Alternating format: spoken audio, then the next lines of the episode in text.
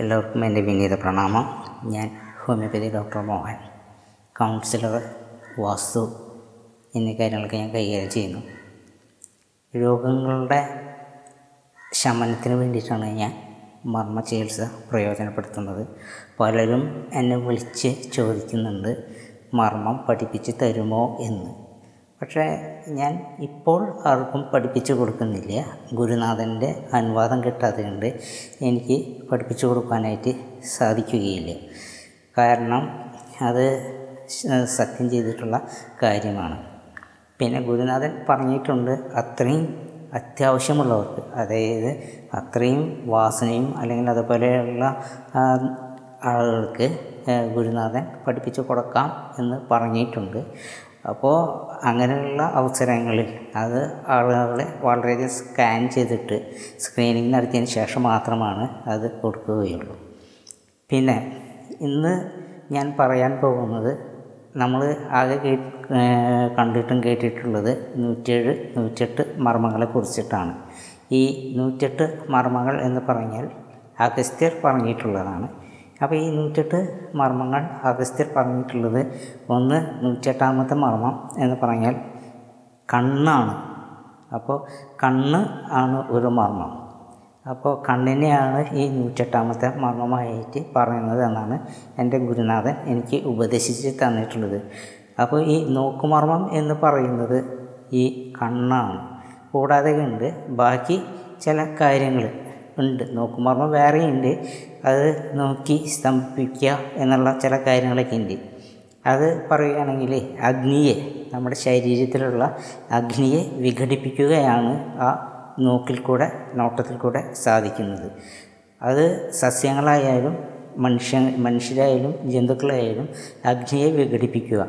അതുമൂലം ആ ശരീരത്തിലെ രക്തോട്ടം നിരക്കുകയും ചിലപ്പോൾ ആ തുടർന്ന് കഴിഞ്ഞാൽ ആ ആൾക്ക് ജീവഹാനി സംഭവിക്കുകയും ചെയ്യാം.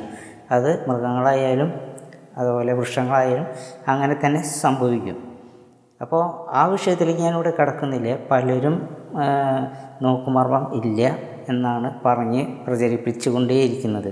ഈ നോക്കുമർമ്മം എന്ന് പറഞ്ഞാൽ ഈ കണ്ണിനെയാണ് പറയുന്നത്. കണ്ണ് ഒരു പ്രധാനപ്പെട്ട ഒരു മർമ്മമാണ്. അത് അഗസ്ത്യര് പറയുന്നില്ല പറഞ്ഞു കൊടുത്തിട്ടില്ല എന്നാണ് പല ആശാമാരും പറയുന്നത് കേൾക്കുന്നത്. പക്ഷേ അത് അവരുടെ അറിവില്ലായ്മയാണ് അത് പറയുന്നത്. പിന്നെ ഇന്ന് ഞാൻ പറയാൻ ഉദ്ദേശിക്കുന്നത് അറുപത്തിനാല് കുലമർമ്മങ്ങളെ കുറിച്ചിട്ടാണ് പറയാൻ ഉദ്ദേശിക്കുന്നത്. അറുപത്തിനാല് കുലമർമ്മങ്ങളും ഈ നൂറ്റെട്ട് മർമ്മങ്ങളും വ്യത്യാസങ്ങളുണ്ട്. പ്രധാനപ്പെട്ട അറുപത്തിനാല് മർമ്മങ്ങളെയാണ് ഇവിടെ കുലമർമ്മങ്ങളായിട്ട് പറയപ്പെടുന്നത്. ഈ കുലമർമ്മങ്ങൾ പഠിപ്പിക്കുന്ന ഏതാനും ചില വ്യക്തികളുണ്ട്. അവരൊക്കെ ഭയങ്കര രഹസ്യമായി പണലാഭത്തിന് വേണ്ടിയിട്ടാണ് അത് ചെയ്തുകൊണ്ടിരിക്കുന്നത്. അവർ മർമ്മങ്ങൾ പറഞ്ഞു കൊടുക്കും. അതിനുശേഷം പിന്നെ അടുത്തൊരു ക്ലാസ്സിലാണ് ഇളക്കുമുറകളും. അതിന് പിന്നത്തിന് ശേഷമാണ് ബാക്കിയുള്ള കാര്യങ്ങൾ. അങ്ങനെ പണം വാങ്ങിച്ചുകൊണ്ട് പഠിപ്പിച്ചു കൊടുക്കുന്ന ഒരു രീതിയാണ് അവർ ചെയ്തുകൊണ്ടിരിക്കുന്നത്. വാസ്തവത്തിൽ എന്റെ ഗുരുനാഥൻ ചെയ്യുന്നത് പൈസ വാങ്ങാതെ കൊണ്ടാണ് എനിക്ക് ഈ മർമ്മങ്ങൾ പറഞ്ഞു തരുന്നതും പഠിപ്പിക്കുന്നതും. അപ്പോൾ ഇത്രയും കാര്യങ്ങളൊക്കെ നിങ്ങൾ മനസ്സിലാക്കണം. ഈ പണക്കുതി കൊണ്ട് പണം വാങ്ങിച്ച് പഠിപ്പിക്കുന്നവർക്ക് പലർക്കും ഈ മർമ്മങ്ങളെക്കുറിച്ചോ അല്ലെങ്കിൽ കളരികളുടെ ആധികാരികതയെക്കുറിച്ചിട്ടോ അറിവില്ല. ഈ അറിവില്ലായ്മയാണ് അവർ അത് പ്രദർശിപ്പിക്കുന്നത്. ചൊട്ടച്ചാൻ തൊട്ട് അങ്ങനെ പല കാര്യങ്ങളും പഠിപ്പിക്കുമ്പോൾ അത് ഗുരുമുഖത്ത് നിന്ന് തന്നെ പഠിക്കണം. വളരെ അപൂർവ ചില പ്രാചീന ഗുരുക്കന്മാർക്ക് മാത്രമാണ് ഈ വസ്തുതകൾ അറിയുകയുള്ളൂ എന്ന് ഞാൻ നിങ്ങളെ ശ്രദ്ധയിൽപ്പെടുത്തട്ടെ. കാരണം പണം കൊടുത്തുകൊണ്ട് എന്റെ അടുത്ത് പലരും വിളിച്ചിട്ട് പറയാറുണ്ട് പലരും പണം കൊടുത്തിട്ട് ശരിക്കൊന്നും പറഞ്ഞു കൊടുത്തിട്ടില്ല എന്നാണ് പറയപ്പെടുന്നത്. ഒരു മർമ്മം കാണിച്ചു കഴിഞ്ഞാൽ അതിന്റെ ഒരു പ്രയോഗം പഠിപ്പിച്ചു കൊടുക്കേണ്ടത് ആ ഗുരുവിന്റെ അല്ലെങ്കിൽ ആ ആശാന്റെ കർത്തവ്യമാണ്. അതാണല്ലോ ശരി. പക്ഷേ ഇവരൊന്നും അത് പറഞ്ഞു കൊടുക്കുന്നില്ല. പലരും ചിലർ അപൂർവം ചിലർ പറഞ്ഞു കൊടുക്കുന്നതാകട്ടെ പണം വാങ്ങിച്ചു കൊണ്ടാണ് പറഞ്ഞു കൊടുക്കുന്നത്. അതിന്റെ മറ്റൊരു രീതിയും കൂടി കനച്ചാൽ ഒരു അടവ് പഴച്ചാൽ മറ്റൊരു അടവും കൂടി അത്യാവശ്യമായിട്ട് വരും. അപ്പോൾ ആ അറിവുള്ളൊരു ശിഷ്യൻ ചിലപ്പോൾ ചോദിച്ചു കഴിഞ്ഞാൽ ഈ ആശാൻ ചിലപ്പോൾ വെള്ളം കുടിച്ചു പോകും. അപ്പോൾ നമ്മൾ ഒരു അറ്റാക്കിലോ അല്ലെങ്കിൽ ഏതെങ്കിലും ഒരു പുറപ്പെ എന്തെങ്കിലും ഒരു പോരിനോ അല്ലെങ്കിൽ എന്തെങ്കിലും കൈപ്രയോഗത്തിനോ മുതിരുന്ന സമയത്ത് അറിയുന്ന മറ്റൊരു വ്യക്തിയാണെങ്കിൽ ഒരു പ്രയോഗം രണ്ടു കൂട്ടർക്കും അറിയാമെന്നുണ്ടെങ്കിൽ മറ്റൊരാൾക്ക് രണ്ട് പ്രയോഗം അറിയാമെന്നുണ്ടെങ്കിൽ ചിലപ്പോൾ ഈ ചെയ്യുന്ന ആളെ മറച്ചിടാനായിട്ട് സാധിക്കും. അപ്പോൾ വളരെയധികം സൂക്ഷിച്ച് പഠിക്കേണ്ട ഒരു വസ്തുത തന്നെയാണ്. ഓരോന്നും കളരി തന്നെയായാലും മർമ്മപ്രയോഗങ്ങൾ തന്നെയായാലും ചൊട്ടച്ചാൺ തന്നെയായാലും ഓരോ സംഭവങ്ങളും വളരെയധികം വിശദമായി പഠിക്കേണ്ടതാണ്. ഒന്നിന് പല തരത്തിലുള്ള അഭ്യാസങ്ങൾ തന്നെയുണ്ട്. ഇപ്പോൾ ചൊട്ടച്ചാൺ പഠിക്കുന്ന സമയത്ത് എറിയുന്ന സമയത്ത് നേരെയല്ല എറിയുക. അതിന്റെ ഒരു വശം കൊണ്ട് പിടിക്കുന്നതിനും എറിയുന്നതിനും. അത് ചെന്ന് കഴിഞ്ഞാൽ നെഞ്ചിലാണെങ്കിൽ നെഞ്ചിലെ എട്ട് മർമ്മസ്ഥാനങ്ങളും അഷ്ടമർമ്മങ്ങളിൽ ചെന്ന് പതിക്കും. ഒരു മർമ്മത്തിലല്ല അഷ്ടമർമ്മങ്ങളിലാണ് ചെന്ന് പതിക്കുക. അപ്പോൾ അവന് ഒന്നും ചെയ്യാൻ പറ്റില്ല ആൾ വീണ് കഴിഞ്ഞിരിക്കും. അതുപോലെ പിന്തിരിഞ്ഞ് ഓടുന്നൊരു വ്യക്തിയാണെങ്കിൽ പുറത്താണ് എറിയുന്നത് ഉണ്ടെങ്കിൽ അത് നേരെ പോയിന്റഡ് ആയിട്ടില്ല ഇങ്ങനെയാണ് ചെന്ന് വീഴുക. അപ്പോൾ ആ മർമ്മങ്ങളിലെല്ലാം ആഘാതം ഏൽക്കുവാനും ആ ആളെ തളച്ചിടാനുമായിട്ട് സാധിക്കും. അതൊക്കെ ചൊട്ടച്ചാൺ പ്രയോഗങ്ങളൊക്കെ അറ്റക്കൈ പ്രയോഗങ്ങളാണ്. അപ്പോൾ ഈ അറുപത്തിനാല് കുലമർമ്മങ്ങളെ പറയുമ്പോൾ ഏകദേശം ഒരു ധാരണ പറയാൻ വേണ്ടിയിട്ടാണ് കാലിൽ പത്ത് മർമ്മങ്ങൾ അതുപോലെ തന്നെ കയ്യിൽ പന്ത്രണ്ട് മർമ്മങ്ങൾ അതുപോലെ ഈ കയ്യിൽ ആറും ആറും ഇടത്തും വലത്തുമായിട്ടാണ് ഈ പന്ത്രണ്ട് വരുന്നത്. അതുപോലെ കയ്യിൽ അല്ല കാലിൽ അഞ്ചും അഞ്ചും പത്ത് കയ്യിൽ ആറും ആറും പന്ത്രണ്ട്. പിന്നെ വയറിന്റെ ഭാഗത്ത് ഉദരത്തിൽ ഒരു മൂന്ന് പ്രധാനപ്പെട്ട മർമ്മങ്ങളുണ്ട്. അതുപോലെ തന്നെ ഈ മാറിൽ ഏഴെണ്ണം ഉണ്ട് സൈഡിൽ പന്ത്രണ്ടെണ്ണം ഉണ്ട്. അതുപോലെ തന്നെ മാറിൽ പന്ത്രണ്ടെണ്ണം ഉണ്ട്. അതുപോലെ തന്നെ സൈഡിൽ ഏഴെണ്ണമുണ്ട് പള്ളയ സൈഡിൽ അതുപോലെ തന്നെ കഴുത്തിൽ ഒരു ഏഴെണ്ണമുണ്ട് അതുപോലെ തന്നെ തലയിൽ പതിമൂന്നെണ്ണം. അങ്ങനെ ആണ് അങ്ങനെ തുടർന്ന് പോകുന്ന അറുപത്തിനാല് എണ്ണം. അങ്ങനെയാണ് ഈ അറുപത്തിനാല്. അപ്പോൾ രണ്ട് ഭാഗങ്ങളാണ്. ചിലത് നെഞ്ചിൽ ചില ഇത് നാലെണ്ണം തന്നെ ഉണ്ട് ഒരേ പേരിൽ അറിയപ്പെടുന്ന നാല് മർമ്മങ്ങൾ തന്നെയുണ്ട്. അപ്പോൾ ഇതൊക്കെ വ്യത്യസ്തപ്പെട്ടിരിക്കുന്നത് ഒന്ന് വൈദ്യം സംബന്ധിച്ചുള്ള കാര്യങ്ങൾക്ക് വേണ്ടിയിട്ടാണ്. ചികിത്സ സമ്പ്രദായം സംബന്ധിച്ചുള്ള കാര്യങ്ങൾക്ക് വേണ്ടിയിട്ടാണ് ഈ നൂറ്റെട്ട് മർമ്മങ്ങളെ പഠിപ്പിക്കുന്നത്. എന്നാൽ ഈ അറുപത്തിനാല് എണ്ണം പഠിക്കുന്നത് തനി മാരകമായിട്ടുള്ള ചില സംഭവങ്ങളാണ്.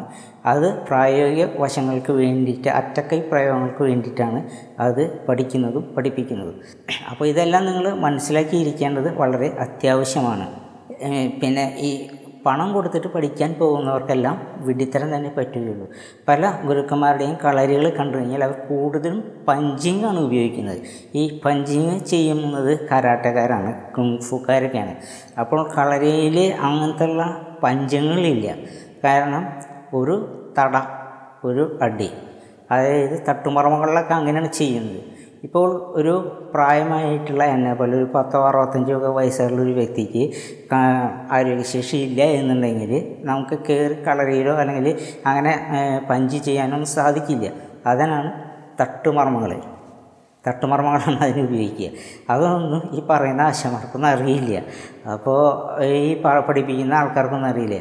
പണം വാങ്ങിച്ച് കൂട്ടുക എന്തെങ്കിലുമൊക്കെ കാണിച്ച് ചെയ്യുക എന്നതിൽ കവിഞ്ഞ് അവർക്ക് അതിനപ്പുറം ചെയ്യാനായിട്ട് അറിയില്ല. അപ്പോൾ നിങ്ങൾ ദയവായിട്ട് നല്ലൊരു ഗുരുനാഥനെ തന്നെ കണ്ടുപിടിക്കാനായിട്ട് ശ്രമിക്കണം. കാരണം നല്ലൊരു ഗുരുവാണെങ്കിൽ എപ്പോഴും ഒളിഞ്ഞിരിക്കും. അല്ലാത്തവരാണെങ്കിൽ ഞെളിഞ്ഞിരിക്കും. എന്നാണ് എന്റെ ഗുരുനാഥൻ പറഞ്ഞു തന്നിട്ടുള്ളത്. അപ്പോൾ ഈ ഞെളിഞ്ഞിരിക്കുന്നവരാണ് ഇന്ന് ഭൂരിഭാഗവും യൂട്യൂബ് ചാനലിലും മറ്റും കാണുന്നത്. പലരും അബദ്ധത്തിൽ ചെന്ന് ചാടുന്നുണ്ട്. ഞാൻ ചിലർ വളരെ അപൂർവം ചില ആളുകൾ നല്ല വ്യക്തികളുണ്ട്. ഇല്ല എന്ന് ഞാൻ നിഷേധിക്കുന്നില്ല. അപൂർവം വിരലിൽ എണ്ണാവുന്ന അപൂർവം ചില വ്യക്തികൾ മാത്രമുള്ളൂ. ബാക്കിയുള്ളവരെല്ലാം പണത്തിന് വേണ്ടി ധന സമ്പാദനത്തിനു വേണ്ടി കാട്ടിക്കൂട്ടുന്ന കോപ്രായങ്ങളാണ് എന്ന് പറയാൻ തന്നെ പറ്റും. ചില ചിലർക്ക് ഞാൻ ഈ പറയുന്നതിൽ എതിരുണ്ടായിരിക്കാം. കാരണം വെച്ച് കഴിഞ്ഞാൽ ധനമോഹനത്തിന് ധനമോഹനത്തിന് വേണ്ടി ധനമോഹത്തിന് വേണ്ടിയിട്ട് പ്രവർത്തിക്കുന്നവർക്കെല്ലാം ഞാൻ ഈ പറയുന്ന ഇക്കാര്യങ്ങളെല്ലാം വളരെയധികം ദേഷ്യമുണ്ടാക്കുന്ന ഒരു സംഗതിയാണ്. അപ്പോൾ നല്ല ഗുരുക്കന്മാരെ കാണാനായിട്ട് നിങ്ങൾ ചെയ്യേണ്ടതാണ്. പലരും ചോദിക്കാറുണ്ട് എന്തെങ്കിലും ഒരു മർമ്മം പറഞ്ഞു തരുമെന്ന് ചോദിക്കും. ഞാൻ ഈ ഒരു മർമ്മം ഇപ്പോൾ ഇവിടെ പറയുകയാണെങ്കിൽ വിരലൂന്തി എന്നൊരു മർമ്മത്തെ കുറിച്ചിട്ട് ഞാൻ നിങ്ങളെ പരിചയപ്പെടുത്തുകയാണ്. അത് എല്ലാവർക്കും വളരെ നിസ്സാരമായുള്ളൊരു കാര്യമാണ്. അതൊരു അടങ്ങൽ മർമ്മം കൂടിയാണ്. എല്ലാവരും പറയുന്നതാണ് സാധാരണ വിരലൂന്നി അല്ലെങ്കിൽ കവളിക്കാരം മർമ്മം.